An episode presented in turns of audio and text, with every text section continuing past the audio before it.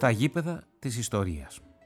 Πρόσφυγες αθλητές και προσφυγικά σωματεία στις απαρχές του Μεσοπολέμου. Προφορικές μαρτυρίες και καταγραφές.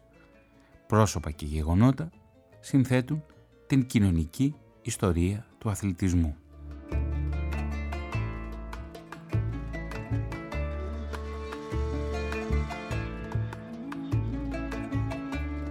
Στα γήπεδα της ιστορίας το αθλητικό ραδιοφωνικό ντοκιματέρ επιστρέφει στην Νέα Σπορ. Ηχοληψία Ελευθερία Παπουτσάκη, Πάνος Τσάμπρας. Τελική ηχητική επεξεργασία και μιξάζ Κώστας Κυριακάκης. Στην έρευνα, τεκμηρίωση και παρουσίαση ο Θωμάς Σίδερης.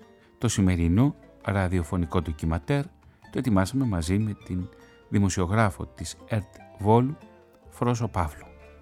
Σήμερα θα ακούσετε το ένατο επεισόδιο της σειράς των ραδιοφωνικών ντοκιματέρ στα γήπεδα της ιστορίας και το τρίτο μέρος αφιερωμένο στους πρόσφυγες αθλητές και στα προσφυγικά αθλητικά σωματεία του Βόλου, δηλαδή στη Νίκη Βόλου και στον Ολυμπιακό Βόλου.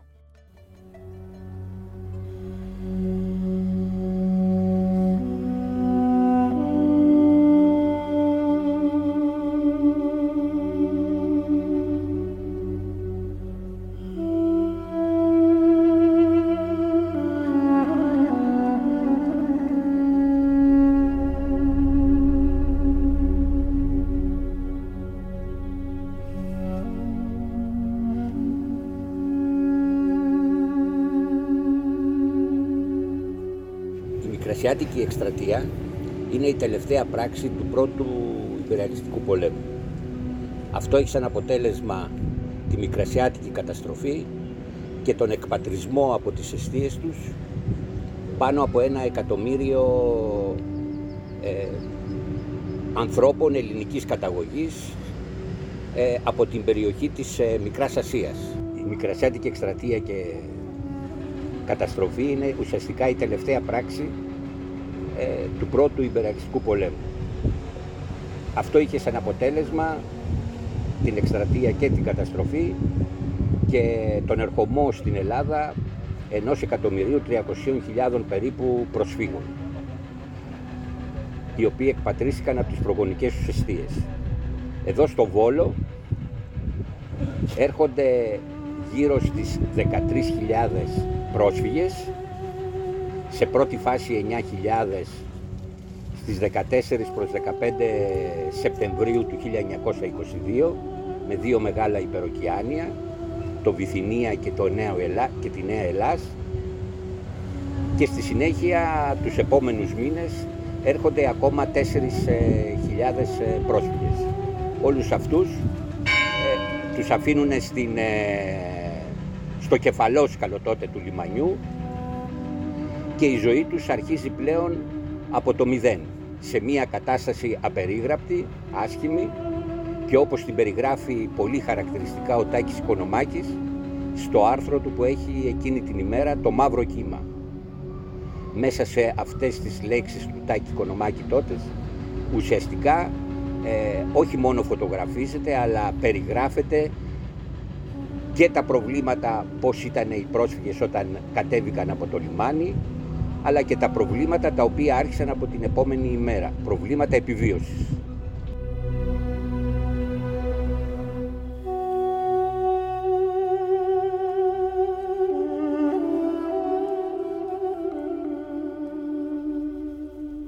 με ένα μποξά, όπως τον λέγανε τότε οι πρόσφυγες, με ό,τι μπόρεσαν την τελευταία στιγμή να βάλουν μέσα, έχουν κατέβει στο λιμάνι. Άϊπνοι, αφάγωτοι, ε, φυσικά υπάρχουν κάποια συζήτια, κάποια, κάποιες ενέργειες του τότε Δήμου για να ε, καταπραίνει κατά έναν τρόπο όλο αυτό το πρόβλημα, αλλά ήταν τόσο μεγάλη ε, η εισρωή, οι, οι χιλιάδες πρόσφυγες που ουσιαστικά ε, αυτό, το, αυτό το πράγμα που έγινε ήταν ελάχιστο. Από τις πρώτες ημέρες όλους αυτούς τους πρόσφυγες αρχίζουν και τους βάζουν να μείνουν στις κλειστές καπναποθήκες και όπου οπουδήποτε αλλού υπήρχαν χώροι όπου θα μπορούσαν να διαμείνουν. Μέχρι να, να φανταστείτε, ακόμα και στην κατακόμβη του Αγίου Νικολάου της Εκκλησίας ε, βάλανε πρόσφυγες για να μείνουν. Στη βιβλιοθήκη των τριών ιεραρχών, οπουδήποτε δηλαδή υπήρχε χώρος. Οι γονείς μου παρόλο ότι γεννήθηκαν στο Βόλο, προέρχονταν από μικρασιατική οικογένεια. Οι, οι, οι γονείς της μητέρας μου από το Εγκλεζονήσι Σμύρνης Μικράς Ασίας, ένα νησάκι μέσα στον κόλπο της Σμύρνης που είχε 2.000 περίπου Έλληνες και ο πατέρας μου από τη Γιάλοβα στην Οικομήρια απέναντι από την Κωνσταντινούπολη. Τα ακούσματα, οι παραστάσεις, οι θύμησες και των δυο, και των δυο οικογενειών όταν ε, γίνανε ζευγάρι η μητέρα μου και ο πατέρας μου που γνωρίστηκαν στα σοκάκια της Νέας Ιωνίας ήταν ότι η γιαγιά μου η Εκκλησιονισιώτησα έλεγε ότι δεν πρόκειται να κάνουμε τίποτα στη νέα πατρίδα γιατί θα φύγουμε πάλι. Θα πάμε στη, στο Εκκλησιονίσι. Δηλαδή πάντοτε υπήρχε η αίρεση και ε, θεωρούσαν ότι αυτοί οι άνθρωποι όπως στον πρώτο διωγμό είχαν πάει στη Μυτιλίνη και ξαναγύρισαν στην πατρίδα θα ξαναφεύγανε πάλι. Μέχρι που να, που να πεθάνει πίστευε σε αυτό το πράγμα και εμείς ποτέ βέβαια δεν τις λέγαμε ότι δεν θα γίνει αυτό το, το, τη θέληση που είχε, αυτό το όραμα που είχε. Γιατί την πατρίδα της ε, την έβλεπε, μας την περιέγραφε ε, και την ε, βλέπαμε σαν να τη βλέπουμε όταν μας τα έλεγε πως ήταν το νησί μας, πως ήταν οι εκκλησίες, πως ήταν ο θόλος, πως ήταν οι κάτοικοι εκεί πέρα όλο ε, αυτή η κουβέντα που γινόταν ήταν ένα βάλσαμο όταν κουραζόμασταν από την εργασία όταν υπήρχε κάποιο πρόβλημα στην οικογένεια παρόλο ότι το σπιτάκι ήταν μικρό που μέναμε εντούτοις χωρούσε τόσα συναισθήματα που όσο κακές συνθήκες διαβίωσης και να έχεις σαν παιδιά ε, το ξεχνούσες αυτό γιατί είχες την αγάπη που έφεραν αυτοί οι άνθρωποι από εκεί, από εκείνα τα μέρη. Και ενώ λοιπόν περνάνε όλες αυτές τις κακουχίες, ποιο είναι το σχέδιο της επόμενης ημέρας για αυτούς τους ανθρώπους, Θανάση; Σχέδιο για την επόμενη μέρα ουσιαστικά δεν υπήρχε. Οι μόνοι που βοηθούσαν ήταν ένα λεγόμενο φιλόπτωχο ταμείο που υπήρχε εδώ πέρα στην πόλη του Βόλου, αλλά κυρίως ο Αμερικάνικος Ερυθρός Σταυρός, ο οποίος εκείνη την εποχή είχε αναλάβει να βοηθήσει αυτούς τους πρόσφυγες με την πραγματοποίηση συσιτίων για να μην πεθάνουν από την πείνα και η ζωή τους αρχίζει πλέον μέσα σε αυτές τις ε, καπναποθήκες για ένα πολύ πάρα πολύ μεγάλο χρονικό διάστημα μέχρι περίπου ε, τον Αύγουστο του 24 όταν ε, γίνονται τα, αρχίζουν και κατασκευάζονται τα πρώτα σπίτια εδώ πέρα στη Νέα Ιωνία.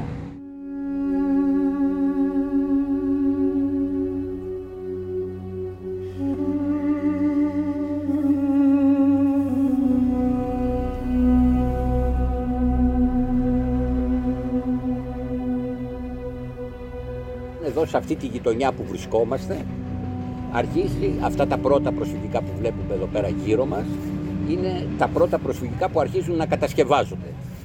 Όμως ήδη όταν αποφασίστηκε η διαμονή των προσφύγων σε αυτό το χώρο, δηλαδή πάνω από το χήμαρο Κραυσίδωνα, που ήταν ένας χώρος γεμάτο έλλη, η ιατρική εταιρεία του Βόλου είχε πει σαφέστατα ότι είναι μια επικίνδυνη περιοχή για την ανάπτυξη πυρετών και για ε, θάνα, θανάτους οι οποίοι μπορούν να προέλθουν ε, από, αυτό το, από, αυτούς, ε, από αυτές τις αρρώστιες οι οποίες ε, θα έβγαιναν από αυτή τη διαμονή. Και όντως, 10 χρόνια αργότερα, από έρευνα που είχε γίνει, η θνησιμότητα των ε, παιδιών εδώ στην Νέα Ιωνία, στον συνοικισμό τότε της Νέας Ιωνίας, ξεπερνούσε το 60 με 70% στα παιδιά μέχρι 5 ετών.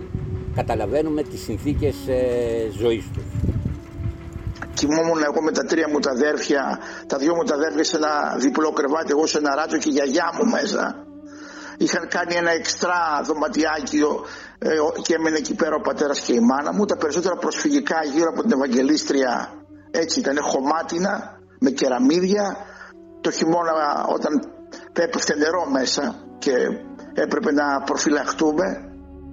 Ε, και ε, όμως ε, παρόλο που ήταν μικρά τα σπιτάκια η αγάπη περίσευε η γειτονιά, το σόι ήταν όλοι οι εκκλεζονισιώτες, όλοι οι μικρασιάτες στη Νέα Ιωνία λέγαμε τρία είναι τα πράγματα στη, τα οποία μας ενώνουν είναι η Ευαγγελίστρια ο ναός που έκαναν οι πρόσφυγες στο κέντρο της και ο οποίος ε, σήμερα είναι από τους μεγαλύτερους ναούς με, με τεράστια προσφορά ε, ε, όχι μονάχα θεολογική αλλά και κοινωνική. Ε, δεύτερον ήταν η Νίκη Βόλου η ποδοσφαιρική ομάδα και τρίτον η αριστερά. Η Νίκη Βόλου ε, ένωνε τον κόσμο ήταν μια ιδέα ε, μεγαλούργησε στο αθλητικό στερέωμα. Πέρα από τις αθλητικές ε, επιτυχίες που είχε μπόρεσε και ανέδειξε και το πολιτιστικό στοιχείο της, ε, της προσφυγιάς των μικρασιατών ε, και έτσι ε, έγινε ξακουστή η ομάδα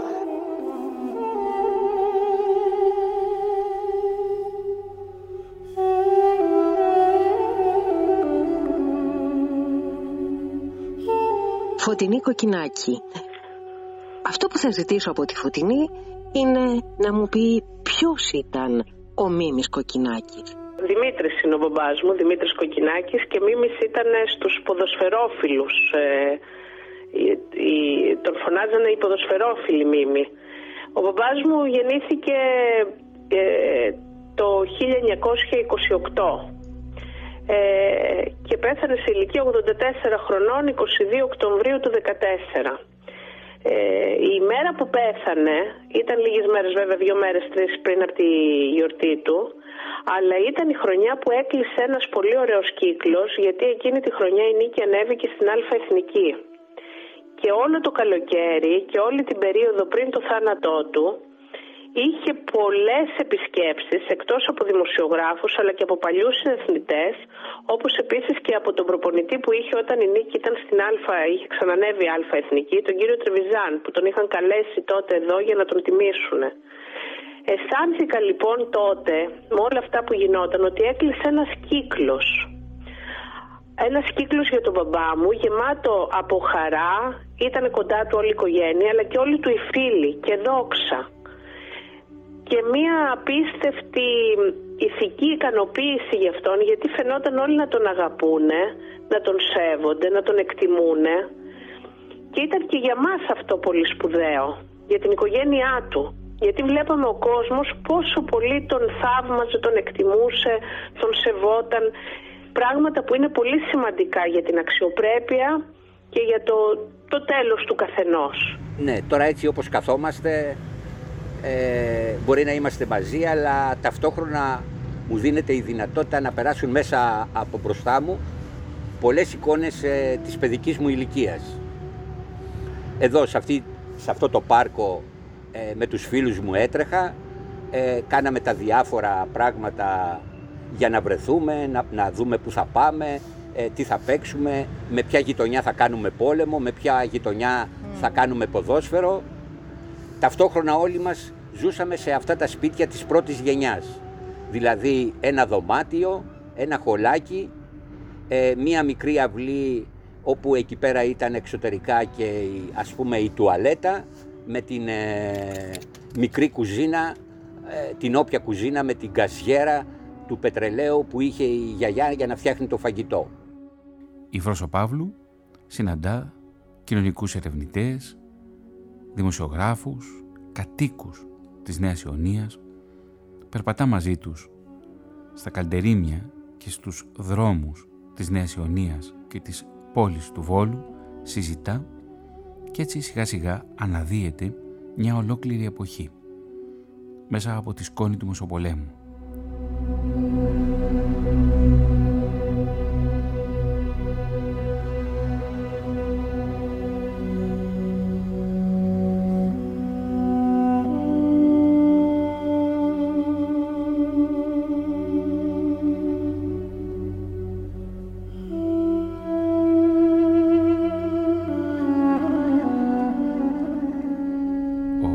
Βόλος έχει έντονη και την προσφυγική και την αθλητική ταυτότητα. Κεντρικός ήρωας του σημερινού ραδιοφωνικού ντοκιματέρ είναι ο ποδοσφαιριστής Δημήτρης Ημίμης Κοκκινάκης, ένας άνθρωπος που έγραψε με χρυσά γράμματα στην ιστορία του Βόλου την αθλητική του διαδρομή, μα πάνω απ' όλα έγραψε μια σπουδαία ιστορία ως άνθρωπος. Δημήτρης Κοκκινάκης γεννήθηκε στη Νέα Ιωνία του Βόλου το 1928 από γονείς πρόσφυγες. Από τα ξεροχώραφα και τις αλάνες τους συνοικισμού όπως συνήθιζαν να λένε τη νέα πατρίδα, τη Νέα Ιωνία του Βόλου, ξεκίνησε να παίζει ποδόσφαιρο, εκεί στην τοπική νίκη. Το 1952 παίρνει μεταγραφή για τον Ολυμπιακό Πυραιός, όπου θα μείνει μέχρι το 1955 κατακτώντας δύο πρωταθλήματα και δύο κύπελα. Επιστρέφει για να ολοκληρώσει την καριέρα του στο ποδόσφαιρο εκεί όπου ξεκίνησε, στη Νίκη Βόλου. Εν τω μεταξύ έχει φορέσει τρεις φορές τη φανέλα της Εθνικής Ελλάδας και έχει σημειώσει ένα τέρμα. Εδώ στη Νέα Ιωνία λέγαμε και από παλιά ότι η Νίκη και η Ευαγγελίστρια είναι τα σύμβολά μας. Αυτά που έχουμε και αυτά που πρέπει να μείνουν. Δεν είχε τίποτα άλλο η Νέα Ιωνία. Ο κόσμος ήταν προσφυγικός. Τουρκόσπορους μας λέγανε. Αλλά εμείς φτιάξαμε ένα σύλλογο καλό και μια ομάδα δυνατή, χάρη σε αυτούς που είχαν έρθει από εκεί, με επικεφαλής στον Παντελή Μαγουλά.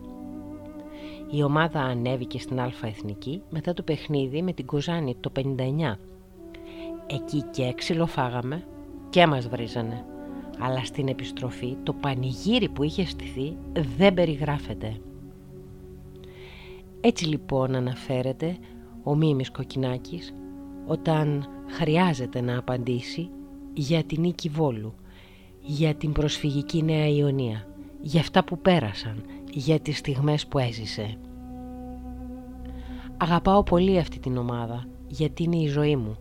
Γιατί 15 χρόνια έπαιζα σε αυτή. Μαζί με τον Ολυμπιακό Πυραιός που έπαιξα για 5 χρόνια. Πλέον ούτε στην τηλεόραση δεν μπορώ να καθίσω να τις δω. Μην πάθω και κανένα έμφραγμα. Έλεγε και γελούσε. Και με αυτό το γέλιο και το καθαρό βλέμμα που γυάλιζε στο γήπεδο, ξεπερνώντας τους αντιπάλους αμυντικούς ως δεξιό εξτρέμ, θα τον θυμούνται όλοι. Ο Μίμης Κοκκινάκης ή αλλιώς ο Δημήτρης του Κυριάκου αγαπήθηκε όσο λίγοι από τον κόσμο της Νέας Ιωνίας. Ο μπαμπάς μου λοιπόν ήταν ένας μπαμπάς με όλη τη σημασία της λέξης και ένας εξαιρετικός σύζυγος. Εκτός από πολύ καλός ποδοσφαιριστής που εγώ εντάξει δεν τον είδα να παίζει μπάλα ε, γιατί τερμάτισε το ποδόσφαιρό του, το, την καριέρα του την ποδοσφαιρική πριν παντρευτεί λίγο με τη μαμά μου ε, αλλά είχε την προπονητική του καριέρα μετά, έκανε δηλαδή προπονήσεις σε ομάδες ε, και εκτός Βόλου. Ε, η Νίκη ήταν η αγαπημένη του μαζί με τον Ολυμπιακό Πυραιός, γιατί έπαιξε πολλά χρόνια και φυσικά ο μπαμπάς ήταν και διεθνής. Ε, ο μπαμπάς μου ήταν ένας εξαιρετικός σύζυγος όπως λέω για τη μαμά μου. Κάθε μέρα πήγαινε, περπατούσε πολλά χιλιόμετρα και πάντα θα της έφερνε λουλούδια την αγαπούσε και της το με κάθε τρόπο, ήταν πολύ τρυφερός, αλλά ήταν και πολύ τρυφερός με μας. Ε, πολλές φορές ε, τα βράδια, ειδικά στο παλιό μας το σπίτι, που ήταν ένα σπίτι ισόγειο σχέδιο Παρασκευοπούλου για να καταλάβουν οι παλιοί στη Νέα Ιωνία, ο μπαμπάς μας έλεγε ιστορίες και από τον πόλεμο που βίωσε τον ε, πόλεμο με τους Γερμανούς και το, τον εμφύλιο, αλλά και αργότερα για όλη την πορεία του την αθλητική γεγονότα που συνέβαιναν στο γήπεδο, την παρέα του και τη φιλική του σχέση, την ιδιαίτερα φιλική του σχέση που είχε με τον, ε, ε, με τον κύριο Μανιατάκη, τον Τάσο, που ήταν φίλοι, κολλητοί, πηγαίνανε για διασκέδαση στις, ε, στα μαγαζιά εδώ στο Βόλο όταν ήταν στη Νίκη και αυτοί ήταν νέα παιδιά. Ε, και επειδή τα χρήματα ήταν περιορισμένα, δεν ήταν, ήταν από λαϊκές και φτωχές οικογένειες, και επειδή δεν είχαν δυνατότητα να συνοδεύσουν μια κοπέλα και να πληρώσουν για το λογαριασμό της, βγαίναν δυο τους. Και έκανε ε, ε, καβαλιέρους και τέτοιο, χορεύαν μαζί οι δυο τους. Και μας έλεγε τέτοιες ιστορίες με αστεία, πώς όταν γυρίζανε νικητές από αγώνες με την νίκη και τους περίμενε όλη η Νέα Ιωνία να τους υποδεχθεί και να τους σηκώσει στα χέρια. ε, για εκτός έδρας παιχνίδια. Οι μνήμες του είναι οι μνήμες που μας έχει έτσι ε, κληρονομήσει πάρα πολλές. Μια ζωντανή ιστορία του ποδοσφαίρου. Ένας αγωνιστής της ζωής και από τη σκληρή πάλι στο γήπεδο της νίκης και στην πρώτη ομάδα πριν καλά καλά κλείσει τα 16. Μίμης Κοκκινάκης είναι το όνομά του. Γι' αυτόν θα μιλήσω με τον καλό μου συνάδελφο, τον Δημήτρη Τομπάτσιο.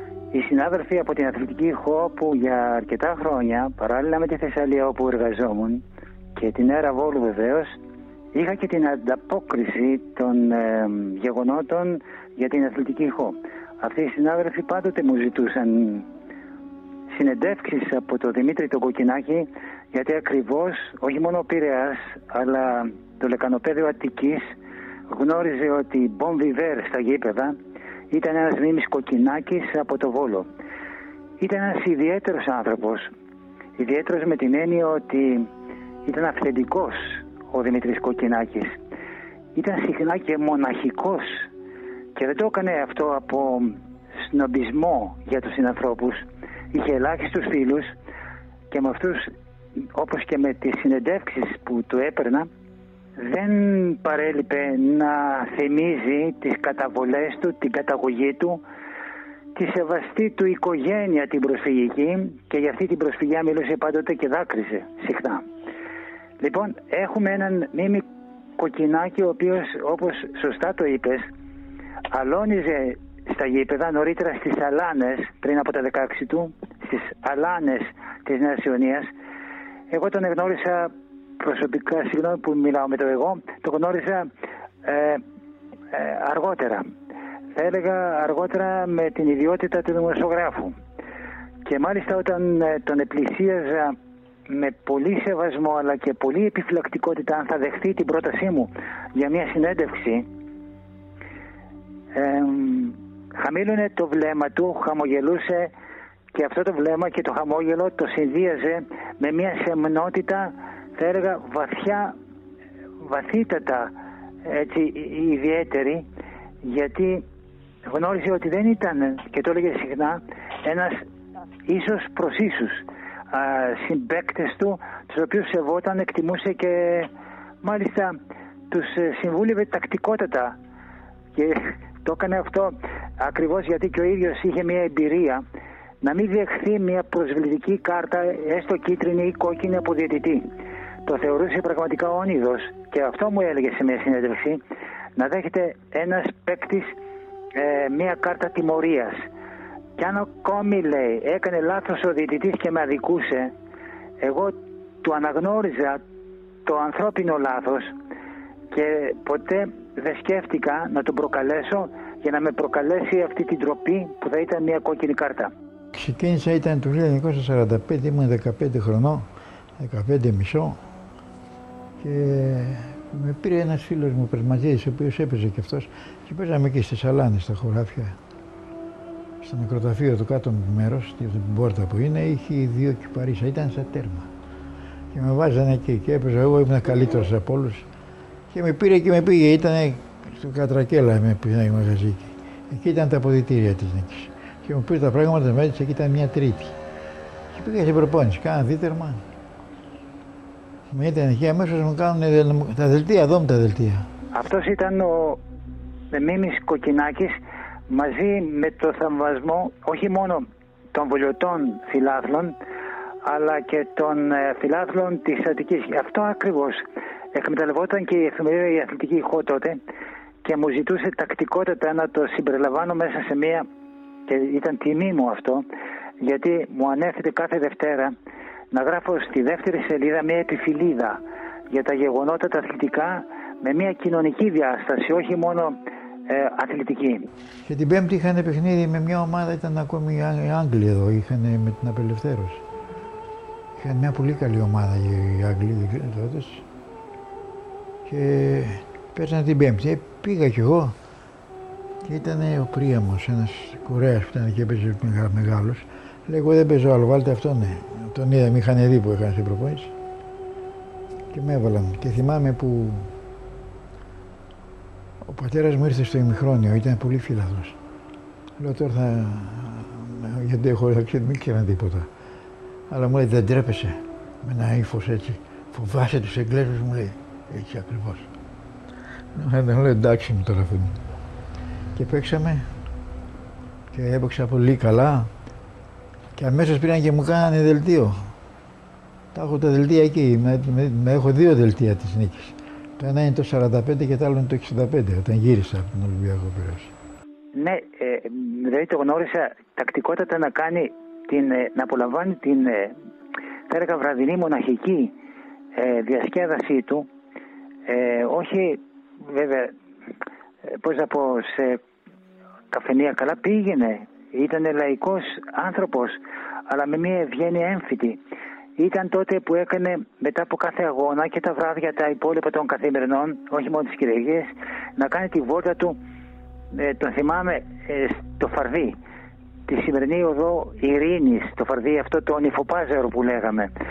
Και μάλιστα συχνά τον επλησίαζα ακριβώς γιατί μου άρεσε η συζήτηση μαζί του. Ήταν μια προηγμένη συζήτηση, δεν ήταν για την ηλικία του, του νέου ανθρώπου, του, του, του παίκτη. Και ξέρεις καμιά φορά παρεξηγούνται οι ποδοσφαιριστές ότι δεν έχουν βάθος κρίσης ή τουλάχιστον από παρορμητισμό και μόνο συμπεριφέρονται. Ο Κοκκινάκης δεν τα είχε αυτά και μάλιστα υπεραμεινόταν των ε, συμπεκτών του και έλεγε ότι όλοι αυτοί οι συμπέκτες έχουν κάτι να πούνε και επειδή ανήκω λέει στη νίκη του Βόλου στη νίκη της Νέας Ιωνίας συγκεκριμένα ανήκω στην προσφυγιά σε ένα από τα σημεία αναφοράς της που είναι η νίκη Βόλου η Ευαγγελίστρια και όπως λένε οι αλάνες της Νέας Ιωνίας έλεγα στους παίκτες μου, στους συμπαίκτες μου ότι παιδιά ε, φροντίστε να είστε αντάξει της ε, καταγωγής σας γιατί μόνο έτσι θα μας κρίνει ο κόσμος με αυστηρό κριτήριο και έτσι μας εκτιμά. Ήταν ο Τάσος ο Μανιατάκης, ήταν ο Λευτέρης ο Καλιουτζής, ήταν ο Λαλές, ήταν ο Σπανάκης, ήταν ο Καραϊλίου, ήρθε πιο ύστερα αυτός ο μικρός αλλά πολύ καλός παίκτης. Ήταν ήρθε ο Τσιμπηρίδης, ο Χολοβός, ε, Πανταζόπουλος είχε μείνει από τους παλιούς, έπαιξε κι αυτός λίγο. Αλλά με την ομάδα, την πιο καλή ομάδα που ήταν, ήταν, είχαμε τερματοφύλακα τον Μιτζιλέο. Ήρθα, φέραμε και άλλους τερματοφύλακες. Και έπαιζε μπακ ο, ο Κολοβός μαζί με τον Τζιμπηρίδη. Ύστερα παίζανε στα χαφ ο Καραϊλίου. Εγώ έπαιζα στο κέντρο πολλές φορές, έπαιζα στην άκρια, μου βάζανε μικρό, ήταν ήμουν όλο άκρια. Εξτρέμ.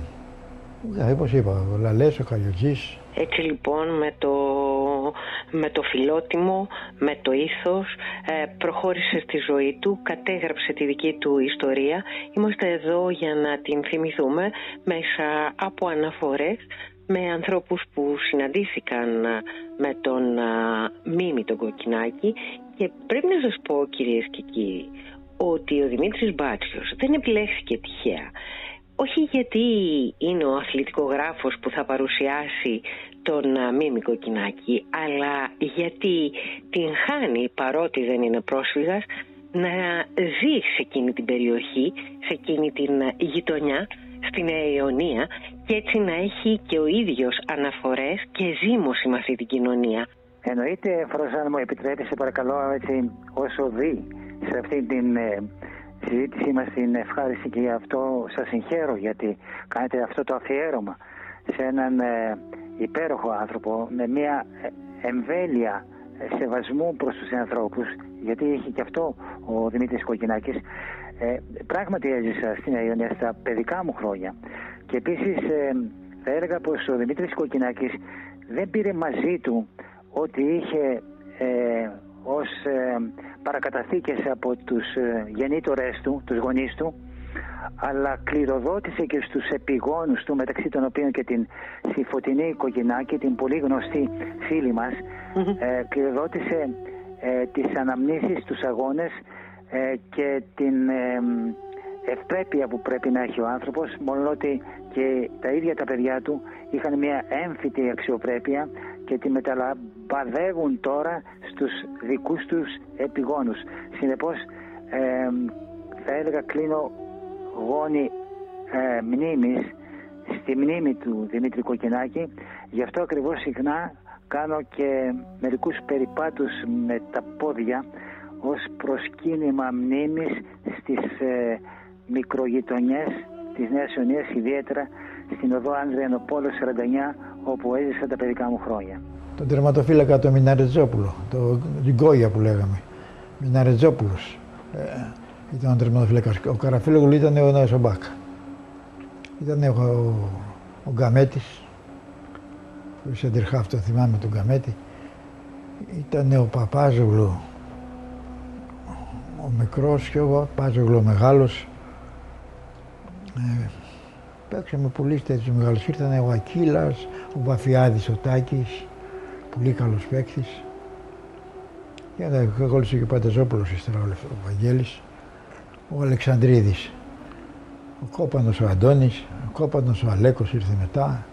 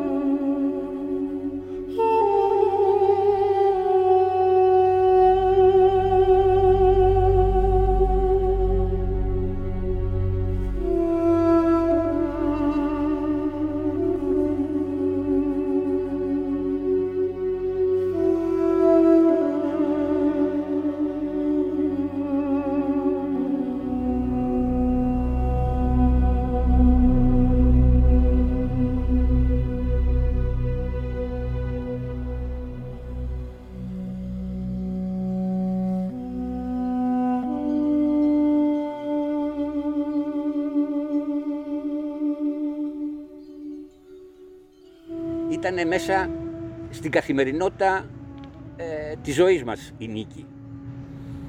Ε, την Κυριακή ε, θα έρθουμε εδώ στην εκκλησία με, την, ε, με τους μικρούς ε, φίλους μου να πάμε στα βαφί, βαφτίσια να βγάλουμε ίσως ένα μικρό χαρτζιλίκι από τα χρήματα που πετούσαν ε, οι νονοί. Μετά θα πάμε στο σινεμά, στη Νίκη, στο Λυρικό να δούμε την πρωινή ταινία το μεσημέρι στο φτερό και στο πόδι να φάμε κάτι το οποίο μας είχαν ετοιμάσει στο σπίτι για να είμαστε έτοιμοι να πάμε μετά στο γήπεδο. Να είμαστε έξω από το γήπεδο, να ζητήσουμε από κάποιον μεγαλύτερο να μας βάλει μέσα στο γήπεδο. Θείο πάρε με μέσα να με βάλεις μέσα. Mm. Ήταν μια έκφραση την οποία την έλεγα και εγώ και όλοι οι φίλοι μου για να δούμε ε, τη νίκη. Την πρώτη φορά που ήταν να πάω στο γήπεδο η γιαγιά μου ήθελε να πάω προετοιμασμένος και μου λέει όταν θα πας στο γήπεδο θα πρέπει και εσύ κάτι να ξέρεις. Πρέπει να πήγαινα η πρώτη δημοτικού ή Δευτέρα. Και λέω για γιατί να ξέρω. Λέει κάτι να λες εκεί. Τι να λέω. Και άρχισε και μου είπε ένα τραγούδι εκείνης της εποχής που το λέγανε οι Μικρασιάτες για την νίκη στις αρχές όταν δημιουργήθηκε η ομάδα και το οποίο έλεγε η νίκη μας και πάλι πρωτάθλημα θα πάρει γιατί έχει αρχηγό, βουρούκο και γιατρό. Ο αρχηγός ήταν ο Παντελής ο Μαγουλάς, ένας, ένα άνθρωπος ο οποίος ήταν από ποδοσφαιριστής μέχρι διοικητικός παράγοντας μέχρι που η Νίκη ανέβηκε στην Αλφα Εθνική.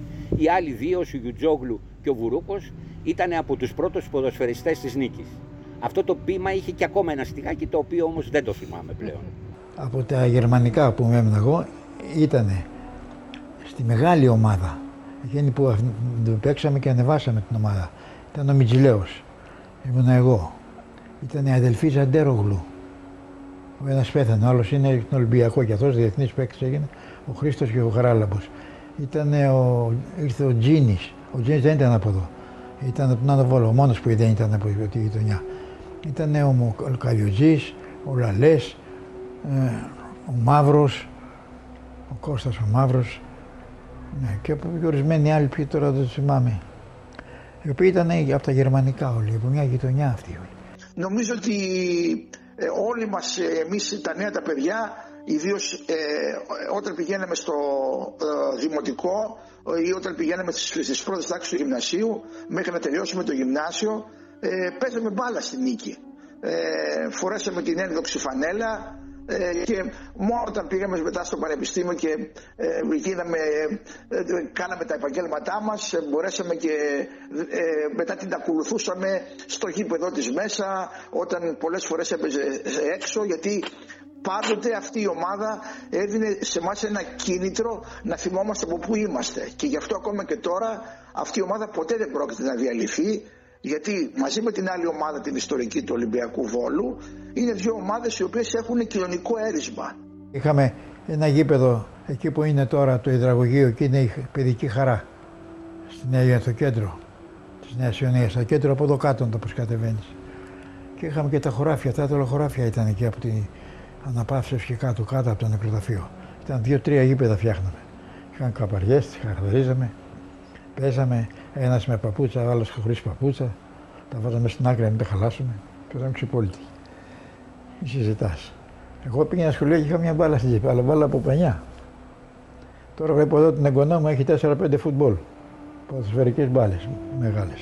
Ιδιαίτερα τα πρώτα χρόνια ήταν και τα πιο δύσκολα και εκείνο που έδωσαν βάρος τότε οι γονείς τους ήταν η επιβίωση αυτών των παιδιών.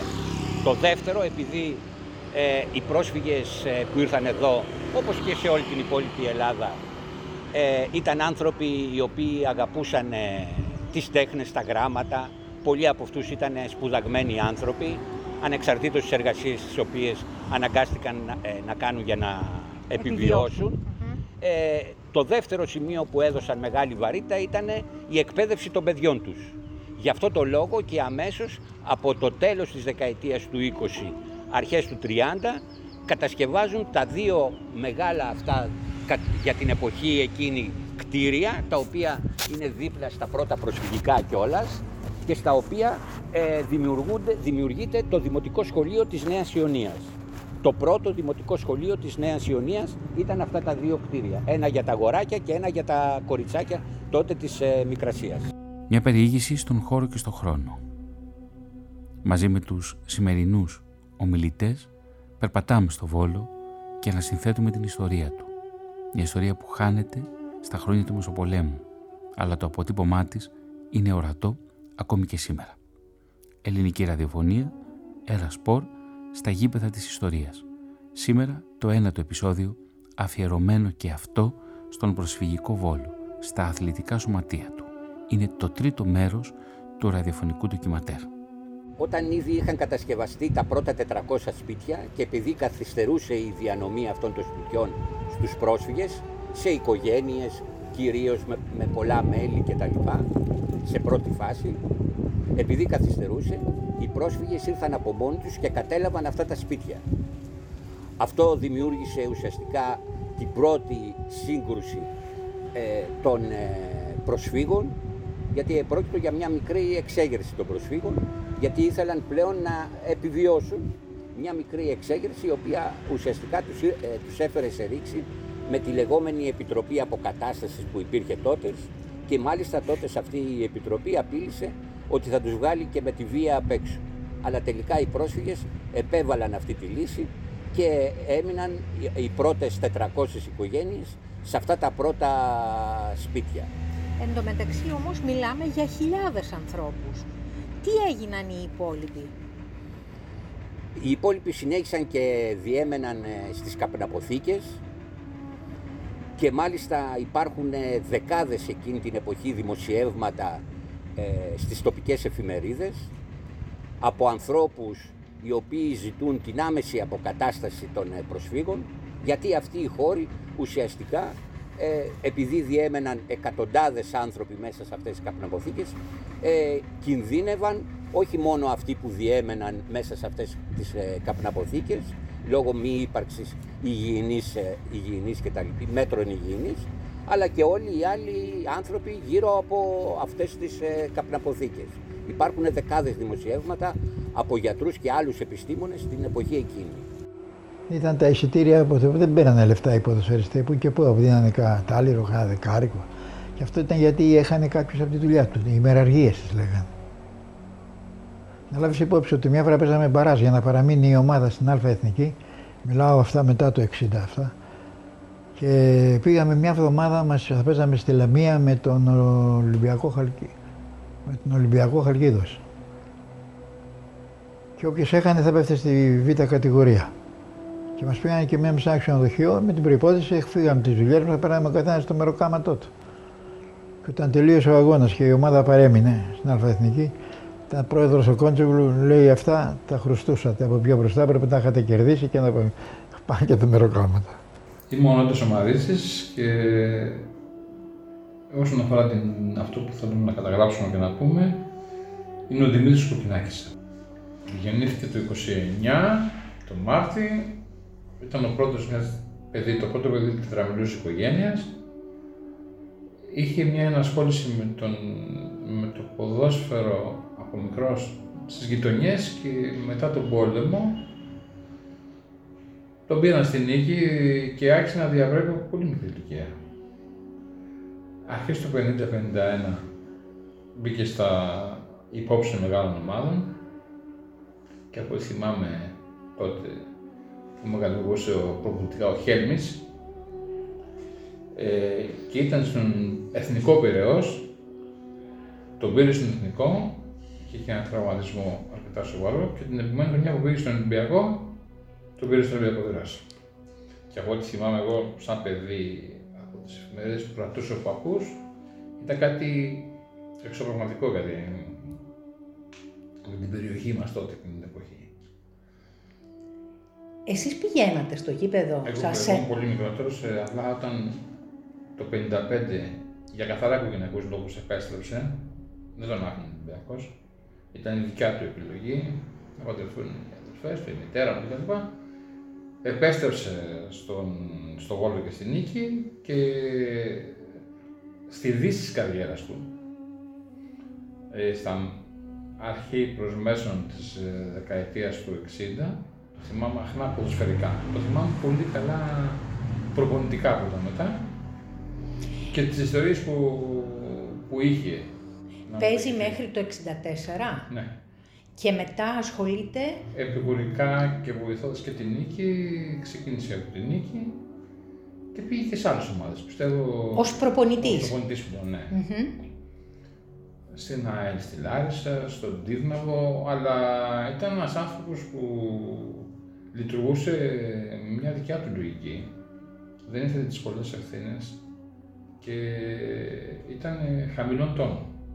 Αλλά με τρομερά τεκμηριωμένη άποψη στα πολιτικά θέματα. Τρομερά. Μου είχε μείνει αυτό. Θυμάμαι μια φορά με το Λαλέ που δεν τον έβαλα να παίξει και έβαλαν έναν άλλον που δεν έκανε τίποτα. Του λέει σε ένα συνεργείο. Και δήλε, ξέρω εγώ, 15-20 δραχμές. 50-40, δεν ξέρω, ήταν το μεροκάμα το που θα έπαιρνε. Για να έρθει να παίξει. Θα δούλευε μισή μέρα και με τον Απόλλων Αθηνών, πρωτάθλημα Ελλάδος. Ήταν καθημερινή. Και δεν του τα δώσανε και δεν ήρθε. Και τον λέ, λέγανε όποιος έκανε κάτι τέτοιο, το λέγανε ότι είναι και εκβιαστής. Όποιος ζητούσε λεφτά. Εγώ δεν πήρα ποτέ μια δεκάρα.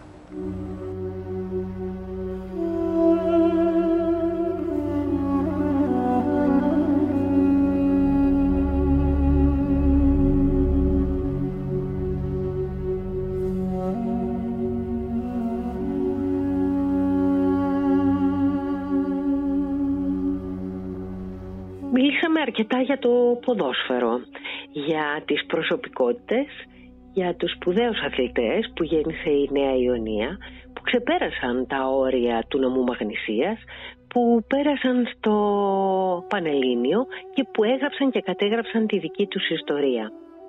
Επίσης αφηγηθήκαμε ζωές και ιστορίες ανδρών αθλητών. Νομίζω ότι έφτασε η στιγμή να μιλήσουμε για μια γυναίκα. Για μια γυναίκα αθλήτρια του στίβου.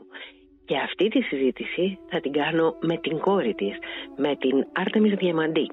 Θα μιλήσουμε λοιπόν για την Κέτη Κολτσιδοπούλου, μια γυναίκα από τις πρώτες αθλήτριες, ένα κορίτσι από την προσφυγική γειτονιά, ποια γειτονιά, δηλαδή από την μεγάλη αγκαλιά της Νέας Ιωνίας. Η μαμά μου ήταν γεννημένη το 1934 και σαν παιδάκι, γιατί παιδάκι ήταν ακόμα, ε, ε, καταλάβαινε ότι είχε ένα ταλέντο στο τρέξιμο. Δηλαδή ήταν πολύ γρήγορη. Και πώς θα καταλάβαινε αυτό; Ε, ο θείος της είχε ένα κτήμα έξω από τον Βόλο και εκεί παραβγαίνανε με τα αγόρια της γειτονιάς που ήταν μεγαλύτερα και με τα αδέλφια της ε, και, και έτρωγαν τη σκόνη της. Μπράβο, πάντα έβγαινε πρώτη. Ο μεγάλος της λοιπόν αδερφός, ο Τάκης, ήταν δύο χρόνια μεγαλύτερος, ε, που ήταν έτσι πιο ζωηρό παιδί και πιο μέσα στα πράγματα ας πούμε ε, την πήγε από το χέρι και την πήγε στο γυμναστικό σύλλογο Βόλου καταλαβαίνετε εκείνη την εποχή δηλαδή μιλάμε τώρα για το 1950 η μαμά ήταν 16 χρονών. Από ό,τι μου έλεγε τώρα εκείνη και ο θείος κυρίως. Ναι. Γιατί η μαμά μου δεν μιλούσε πάρα πολύ για τις επιτυχίες της. Μιλούσαν οι άλλοι περισσότερο. Λοιπόν, το 1950 λοιπόν γράφτηκε στο Γυμναστικό Σύλλογο Βόλου ε, και όπου καταλαβαίνετε ότι επειδή οι εποχές ήταν λίγο περίεργες για μια κοπέλα, γυναίκα. Μπράβο, ναι, σε αυτή την ηλικία. Πήγαινε πάντα με τον αδελφό της και πάρα πολλές φορές, σχεδόν πάντα, πηγαίνανε είτε με τα πόδια ε, είτε με ποδήλατο. Δηλαδή την έβαζε ο αδελφός στο ποδήλατο και πηγαίνανε για να κάνει προπόνηση. Εκεί φαντάζομαι ότι αντιλήφθηκαν ότι πρόκειται για, για ταλέντο. Ε, και έτσι το 1953 πήρε την πρώτη της Πανελλήνια νίκη. Δηλαδή ήταν 19 χρονών. Ε, από τότε η μαμά, να φανταστείτε ότι η μαμά ε, δεν είχε ούτε καν παπούτσια αθλητικά, δηλαδή είχαν αρχίσει και έβγαιναν τότε τα παπούτσια με τα καρφιά. Η μαμά μου δεν είχε τέτοια παπούτσια και πάρα πολλές φορές η προπόνηση έκανε ξυπόλυτη ή έκανε με αθλητικά απλά αυτά που είχαν τα πάνινα που λέγαμε, τις ελβιέλες. Τις ελβιέλες. Ναι, που καταλαβαίνετε ότι ήταν ένα μειονέκτημα. Και παρόλα αυτά ε, πήγε πάρα πολύ καλά. Δηλαδή αυτό σημαίνει ότι είχε ταλέντο προφανώς. Και ταλέντο και πάθος και πίστη ότι μπορεί να τα καταφέρει και ήθελε ναι. και να διακριθεί. Το σπουδαίο είναι ότι της το επέτρεψαν. Γιατί μιλάμε για μια εποχή στην ναι. Ελλάδα που τα πράγματα δεν ήταν εύκολα για τα κορίτσια. Βέβαια και, και αυτό, ε, αυτό μας έκανε εντύπωση και εμάς. Ε, όταν το σκεφτήκαμε μετά, ότι ήταν ας πούμε 16, πάρα πολύ μικρή. Και εκείνη την εποχή για να την αφήνουν, βέβαια συνοδευόταν πάντα έτσι. Mm-hmm. Δηλαδή δεν την άφηναν ποτέ μόνη. να πάει μόνη της. Ναι. Αλλά και πάλι καταλαβαίνετε ότι για ένα κορίτσι τώρα να ξεκινάει με τα πόδια. Από το συνοικισμό που λέγαμε, από την Αιωνία, να φτάνει στο γυμναστικό για να κάνει προπόνηση είναι, είναι πολύ περίεργο. Δηλαδή, ακόμα και μετά, σας λέω που το σκεφτόμασταν, εγώ και η αδερφή μου, λέγαμε πάρα πολύ περίεργο. Δηλαδή, θέλει, ε, πρώτα απ' όλα πρέπει να έχει μεγάλη θέληση. Και mm. οι παππούδες μας πρέπει να ήταν έτσι ανοιχτόμυαλοι σχετικά. Εγώ πιστεύω ότι τους γνώρισες. Ναι. Βέβαια. Τους γνώρισες ναι. τους παππούδες σου, Άρτεμι. Ναι, ναι, ναι. Όχι μόνο τους γνώρισα, αλλά ζούσαμε και μαζί. Δηλαδή, ε, ήμασταν όλοι μαζί. Ήμασταν όλοι μαζί, τους γνώρισα. Αλλά το περίεργο είναι ότι δεν μιλούσαμε πολύ για αυτό το θέμα. Αυτό ας πούμε μου κάνει εντύπωση. Τώρα δηλαδή που με κάλεσε γιατί να σου πω δύο λόγια, ε, αυτό σκεφτόμουν ότι δεν μιλούσαμε, δηλαδή περισσότερο, ε, ε, παραδείγματος χάρη, πήγαινα στην Ερμού για ψώνια και μπορεί κάποιος να γνώριζε τη μαμά μου στον δρόμο. Δηλαδή μου είχε τύχει να τη σταματήσει ηλικιωμένος κύριος και να της πει εσύ δεν είσαι η Κοτσιδοπούλου. Mm. Και εγώ τότε να πω τότε μικρή έτσι ε, μου φαίνεται τόσο περίεργο γιατί εκείνη δεν μας μιλούσε τόσο πολύ. Δεν αισθανόταν δηλαδή ότι είχε κάνει και κάτι φοβερό. Μέσα σε αυτούς τους συνοικισμούς και ειδικότερα στην περίπτωση της Νέας Ιωνίας, οι πρόσφυγες συγκρότησαν την ταυτότητά τους, την ταυτότητα του πρόσφυγα, την ταυτότητα του Μικρασιάτη αναφέρονταν στους εαυτούς τους συνολικά ως «εμείς οι πρόσφυγες» ή «εμείς οι μικρασιάτες», παρόλες τις διαφορές που υπήρχαν μεταξύ τους. Οι πρόσφυγες ήταν ένας εξαιρετικά πολύμορφος πληθυσμός, καθώς προέρχονταν από διάφορες περιοχές της Μικράς Ασίας και της Ανατολικής Θράκης. Διαφορές σε επίπεδο διαλέκτων, τοπικών πολιτιστικών προτύπων, εθήμων, αλλά και σε επίπεδο πλούτου. Συνήθως δεν συνιστούσαν μια ομοιογενή ομάδα. Οι προσφυγικοί όμως συνοικισμοί στις παρυφές των αστικών κέντρων συγκρότησαν μια ξεχωριστή κοινωνική ομάδα, τους πρόσφυγες συνολικά. Λόγω δηλαδή και της οριοθέτησής τους μέσα στους προσφυγικούς συνοικισμούς με την ύπαρξη ορατών ή και αοράτων συνόρων, οι πρόσφυγες φαινόταν να αποτελούν μια νέα κοινωνική τάξη, μια ενιαία τάξη, μια ιδιόμορφη τάξη, της οποίας το βασικό κριτήριο ήταν κυρίως το πολεοδομικό. Ο τόπος λοιπόν ήταν αυτός που όρισε σε μεγάλο βαθμό την ταυτότητα των προσφύγων. Στο πλαίσιο αυτής της ιδιόμορφης τάξης αναπτύχθηκαν δυνατοί μηχανισμοί αλληλεγγύης. Μέσω των μηχανισμών αυτών, οι ίδιοι οι πρόσφυγες ομογενοποιούνται στο εσωτερικό τους. Έτσι, ανεξαρτήτως της εντελώς διαφορετικής περιοχής καταγωγής τους, όπως ο Πόντος, η Καπαδοκία ή τα μικρασιατικά παράλια, καθώς και των γλωσσικών, πολιτισμικών και άλλων διαφοροποιήσεων, άρχισαν σταδιακά να συγκροτούν ένα ομοιογενές σώμα με βασικό στοιχείο συνοχής να είναι η προσφυγιά και ο τόπος αναφοράς, για παράδειγμα η Μικρά Ασία. Η προσφυγιά λοιπόν ως στοιχείο συνοχής τους επέτρεπε να επιβιώνουν μέσα στο εχθρικό για αυτούς περιβάλλον και η Μικρά Ασία πλέον αναδύεται ως τόπος αναφοράς και τους βοηθά να αναπτύξουν ένα αίσθημα περηφάνειας και ανωτερότητας απέναντι στους ντόπιους. Η συχνή υπενθύμηση της άλλοτε προνομιακής θέσης τους δημιουργούσε άμυνες και τους ενδυνάμωνε. Αποκαλούσαν τους ντόπιους βλάχους και τσομπάνους και η γνώμη τους για αυτούς ήταν ότι δεν ξέρουν να μιλάνε και δεν έχουν τρόπους. Αυτό το αίσθημα υπερηφάνειας, το οποίο τροφοδοτούταν και από τη μυθοποίηση της Μικράς Ασίας, αλλά και την νοσταλγία για τις αλυσμόνητες πατρίδες, επέτρεψε στους πρόσφυγες να διεκδικήσουν τη θέση τους στην κοινωνία και να επιβληθούν έτσι στην τόπια πραγματικότητα. Είναι προφανής η σημασία των κοινών αναμνήσεων για κάθε ξεριζωμένη ομάδα. Η μνήμη γινόταν ο κρίκος, προκειμένου να ανασυγκροτήσουν τη ζωή τους.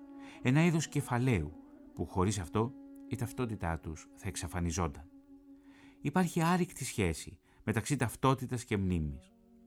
Για τους πρόσφυγες, επομένως, η χρήση της μνήμης ήταν στοιχείο σημαντικό μετά τα τραύματα που προκάλεσαν ο διωγμός, ο ξεριζωμός και η μετεγκατάστασή τους. Η μνήμη έγινε γέφυρα σωτηρίας και αναδημιούργησε ένα γεμάτο σημασία παρελθόν και τους καθοδήγησε με συνέπεια στην προσαρμογή τους στη νέα ζωή και στη νέα πατρίδα.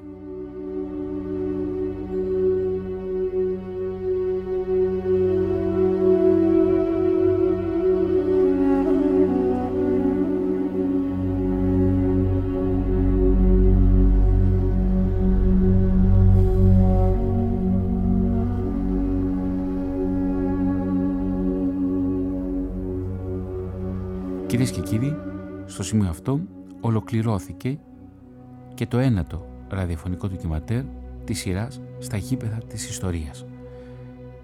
Στον ήχο ήταν η Ελευθερία Παπουτσάκη και ο Πάνος Τσάμπρας. Στην τελική ρύθμιση και στο μιξάζ ο Κώστας Κυριακάκης. Στην έρευνα, τεκμηρίωση και παρουσίαση οι δημοσιογράφοι της ΕΡΤ, Φρόσο Παύλου και Θωμάς Σίδερης. Σας ευχαριστούμε θερμά για την ακρόαση. Θα τα πούμε την επόμενη εβδομάδα, την ίδια μέρα και ώρα.